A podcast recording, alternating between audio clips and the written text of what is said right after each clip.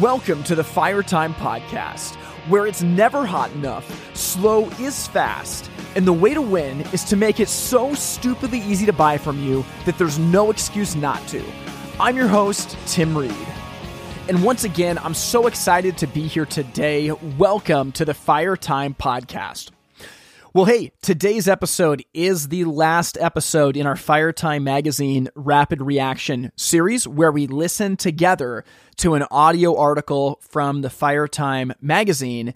And then as soon as that's over, I immediately hit record and give you my rapid reaction to it. And to close this out, I'm going to actually react to an article that I wrote back in the fall. And, uh, this is an article that I've been I've been thinking a lot about. And I, I wanted to revisit it and share some thoughts based on where the industry is. And the title, I mean, it might be slightly controversial, but the, the title of the article is When Nothing's on the Table, Avoid the Urge to Eat Your Own. And I'm, going to refrain from saying anything about the article to let it speak for itself. But there's a lot of thoughts that I had as, as I put this together. And, you know, when we think about where our industry is right now, and if you're listening to this in real time, the HPB Expo is is going on as as this comes out.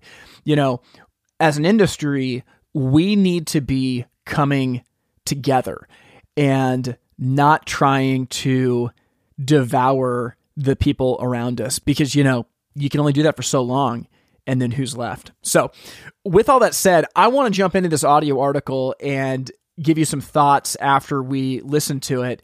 I hope you enjoy it. This is something that I really believe is worth thinking about, and I'm excited to share my rapid reaction with you as soon as we're done listening to it together. When nothing's on the table, avoid the urge to eat your own. By Tim Reed. When the market tightens, everyone feels the pinch, from retailers to manufacturers. And after three years of the biggest boom our industry has had in decades, even a small market correction can feel like the sky is falling. Now, when the economy shifts, there's less food on the table for everyone, and business leaders have the choice of focusing on short term food sources to maintain the status quo, or doing the difficult work of finding and securing new resources that will last for years to come. Unfortunately, in our industry, most companies choose the short term fix they eat the golden goose rather than waiting for the eggs or finding another goose altogether, and this plays itself out in a number of ways. If you're a retailer, it could mean laying off the latest installer service technician that you hired. After all, this person doesn't have enough experience to help the team yet, and you have to protect the people who have worked at your company the longest, right? It could mean that you go another route and part ways with the salesperson in your company who makes the most in order to preserve cash flow. After all, if you step in and work the floor a little bit more, you don't have to pay commission, right? Or it could mean that you part ways with the coach you hired to help you grow your business. Sure, the coach can help you with core values, sales process, and leadership training, but those are just nice to haves when push comes to shove, right? The problem with this line of thinking is that it provides temporary relief but erodes the very foundation that the business is built on, leaving the company in a crippled state when things open up again. Sure, you'll find food if you choose any of these options, but rather than using your workers to acquire new resources, you'll simply eat the workers themselves. And that only works once before you have to find more workers. For manufacturers, a similar scenario plays out. After years of ridiculous growth that wasn't intentionally caused or specifically earned, it's tempting to look down on the world and think you had a little bit more to do with it than you did. And now that things have shifted, the pressure to maintain the status quo is real, and many manufacturers are cutting down the trees that were giving them fruit. It could mean setting up more retailers in an already too concentrated area. After all, Philadelphia is a huge market, and there's no way that your current stores can serve all of it. If you need more sales, then you just need another retail store, right? It could mean letting your highest paid sales rep go and redistributing the territory among the rest of your factory reps. Sure, this sales rep won the business, but that was years ago, and you can't pay people to simply retain the relationships. and think about the bump your net profit would get by reabsorbing the salary, right? It could mean pushing your sales team to sell more POs. Never mind the fact that supply chain issues forced dealers to buy everything they could get their hands on for the last three years, and their warehouses are already full. We all need to get through this together, and your dealers need to do their part, right? Now, similar to the retailer, making these decisions will likely provide the manufacturer some amount of temporary relief. But at what cost? Oversaturating the market, cutting out the point person who maintained customer relationships, and stuffing more product into crowded warehouses has a shelf life. And our country knows better than most that you can only think one quarter ahead for so long before you drive straight off a cliff. To be clear, I'm not saying that difficult economic circumstances don't force difficult decisions, because they do. But when food runs scarce, our first priority shouldn't be asking who's the weakest at the table and how much they weigh. Instead, it should be asking how we can secure a sustainable new food source to protect our future. More often than not, the growth we're looking for is already in front of us, and we already have the resources. We're just not using them. One of the core values in our company is to view limitations as opportunities, and we've found that we can use times of disruption to confront the truth about our weaknesses and ask this question What do our customers want from us? Answering this question sets us up to see the fertile soil we're already standing on and plant seeds we didn't even realize we had. So, what does this mean for retailers and manufacturers? What's already in front of them that can become a sustainable food source without running the remaining resources dry? For retailers, you can start with a follow up program. The truth is that when things dry up, people still buy fireplaces. They just don't buy as many, so it's up to you to find them. The good news is that these people have been coming into your business for the last two years, but you've likely never called them back. Now, calling customers back from two years ago is scary, and I'm not debating that. But I guarantee that your customers are more interested in your products than you think. Make the effort to follow up with every customer who has received an estimate in the last two years, a minimum of seven times, and watch the magic that follows. Not only that, but retailers can double down on the sales process to cultivate more out of the customers that are already coming into the store. The truth is that most retail salespeople in our industry are sloppy, especially once you move past the owner or manager, and they let opportunities slip through their fingers every day of the week. This comes through customers coming in the store, calling on the phone, or filling out lead forms online. By defining a clear sales process for your team and practicing it weekly, you'll be amazed at the immediate turnaround they have and see that all they needed was the right tools to do their job. Another place for retailers to find food when things are scarce is by pushing into service after the sale. If your company has been in business for more than a few years, chances are that you have a customer list that contains at least a thousand emails. These customers all have products that need regular service, and that means revenue and opportunity. Sure, performing yearly maintenance on a gas insert only pays a couple hundred dollars. And yes, you'll have to invest in some new equipment if you've never cleaned a chimney before. But this is what your customers need, and they're already paying someone to do it. By taking on the burden of service after the sale, you'll find a marketing and revenue engine that keeps moving year after year. For manufacturers, the low hanging fruit is already in place. Where can you go to find customers who are interested in buying your products for zero additional dollars spent? Your website. Nearly every manufacturer in our industry has a website that's built like a library, but one where visitors can't check out the books. Sure, a customer can find all kinds of information, but what happens after that is anybody's guess. But with a slight change of focus, manufacturers can create an intentional sales funnel that uses the traffic their websites are already getting to generate thousands of leads and even in home appointments for their dealers. This shift will immediately separate the wheat from the chaff when it comes to your end user, grow their loyalty to your products rather than just the idea of a fireplace in general, and create incredible revenue for your dealers who now have appointments with qualified customers that are halfway to the finish line with your products. This could also mean looking for new channels where your business could go where it currently isn't.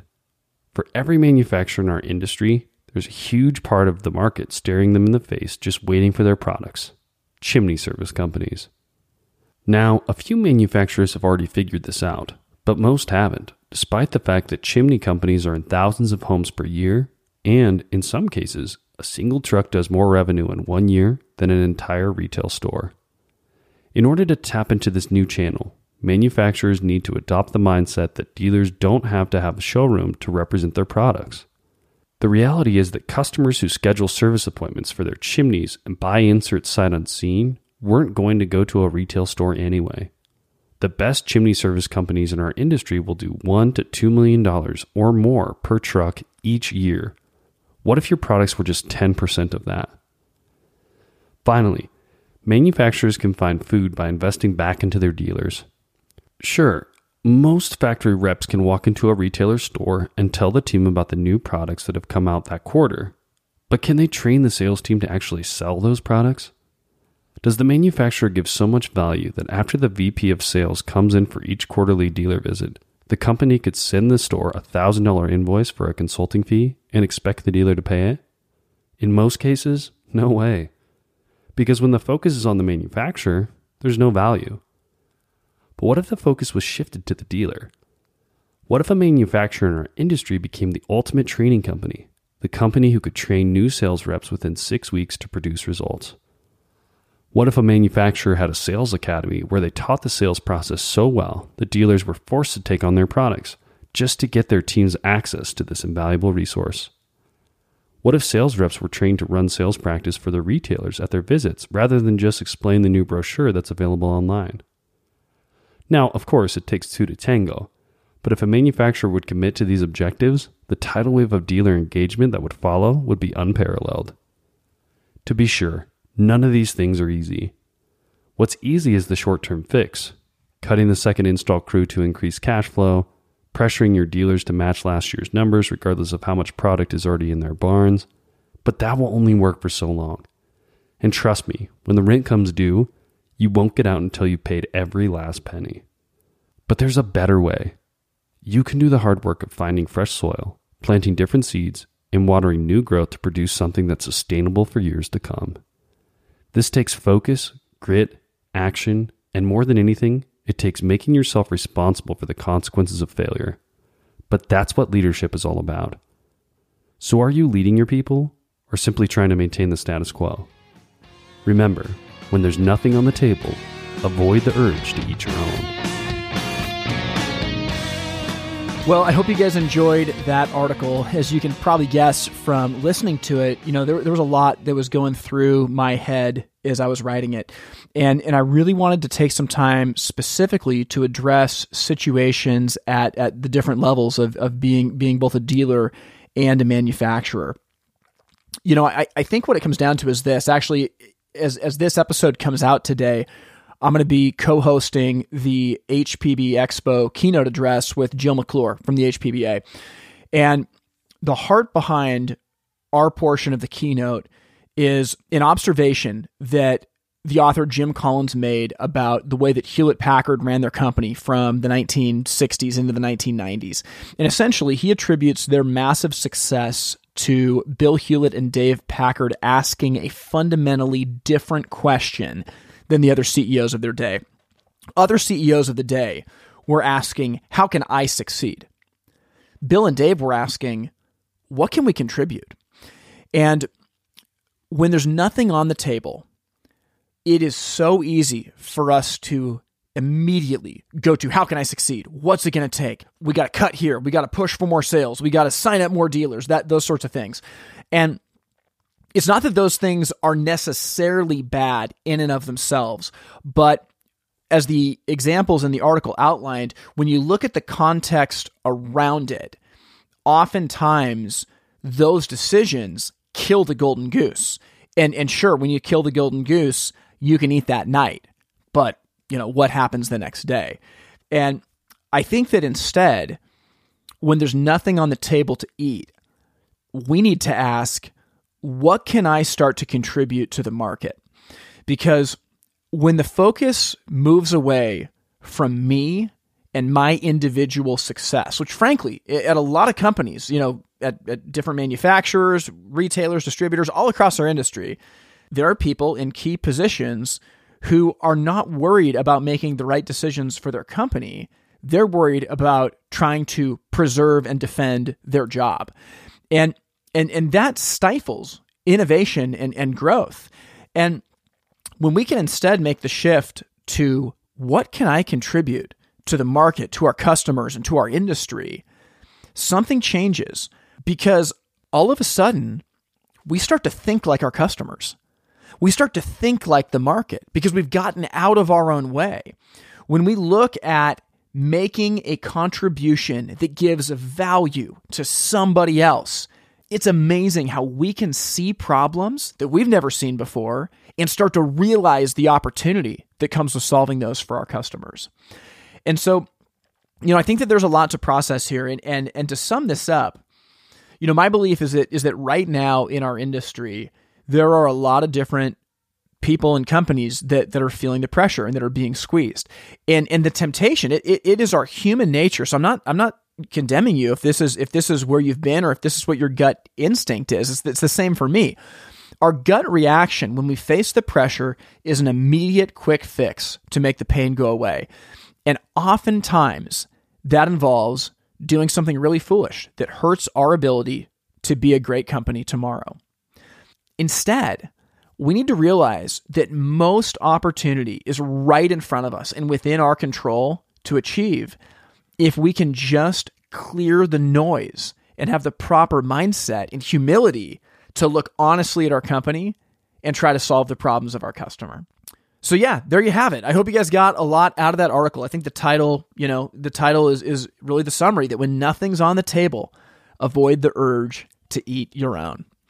Now, with all of that said, we're going to put a bow on season 11 of the Fire Time podcast. For the next couple of weeks, as we start season 12, you're actually going to hear some live episodes that I recorded at this year's HPB Expo. I'm super, super excited for you to hear this. There's some really, really good stuff in there. And then we're going to hit the ground running with the rest of the season. So, wherever you are, I hope that this was both encouraging and challenging, and that you can take to heart the message of this article which is to look around at the abundance that's already around you and in front of you, rather than sizing up the people around you and asking who would be best on the table tonight.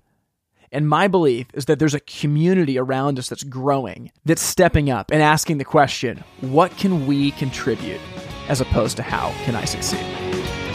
Thank you for listening to the Fire Time Podcast. To learn more, visit the website itsfiretime.com. Music from this episode was written and recorded by In Bloom out of Portland, Oregon. We thank you for listening to the Fire Time Podcast, where it's never hot enough, slow is fast, and the way to win is to make it so stupidly easy to buy from you that there's no excuse not to. We'll see you next time.